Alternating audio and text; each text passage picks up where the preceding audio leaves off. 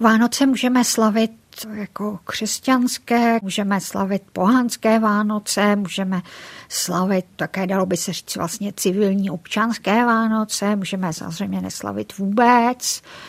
ale to by byla určitě škoda, protože v prazákladu Vánoc jsou vlastně svátky zimního slunovratu, naděje, že slunce opět překoná temnotu, zimu a smrt a vrátí se tak, aby přineslo životodárnou zář. Musíme poznamenat, že to období bylo slaveno už v antickém Římě jako svátek Saturnálí a posléze až vlastně v době už toho raného křesťanství, i když ještě nebylo státním náboženstvím říše římské a pak západořímské říše, tak právě tehdy jeden z římských císařů vyhlásil ještě v roce 274 v tom období svátek neporazitelného slunce Sol Invictus.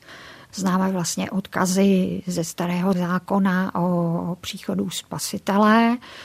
kde se mimochodem třeba objevuje u Malachiáše termín, že ten nový spasitel, ještě ne Kristus, takže bude sluncem spravedlnosti. Tím se to nějak dostalo do blízkosti těch svátků, toho očekávání, té naděje na návrat slunce. A tak se nějak objevila představa, že by narození Krista mohlo připadat vlastně na ten nejkratší den v roce, kdy je nejkratší dráha slunce nad obzorem a ten novorozený spasitel přinese to nové světlo.